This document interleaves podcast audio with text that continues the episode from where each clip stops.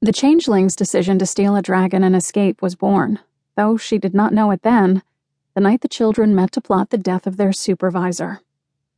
She had lived in the steam dragon plant for as long as she could remember. Each dawn, she was marched with the other indentured minors from their dormitory in Building 5 to the cafeteria for a breakfast she barely had time to choke down before work.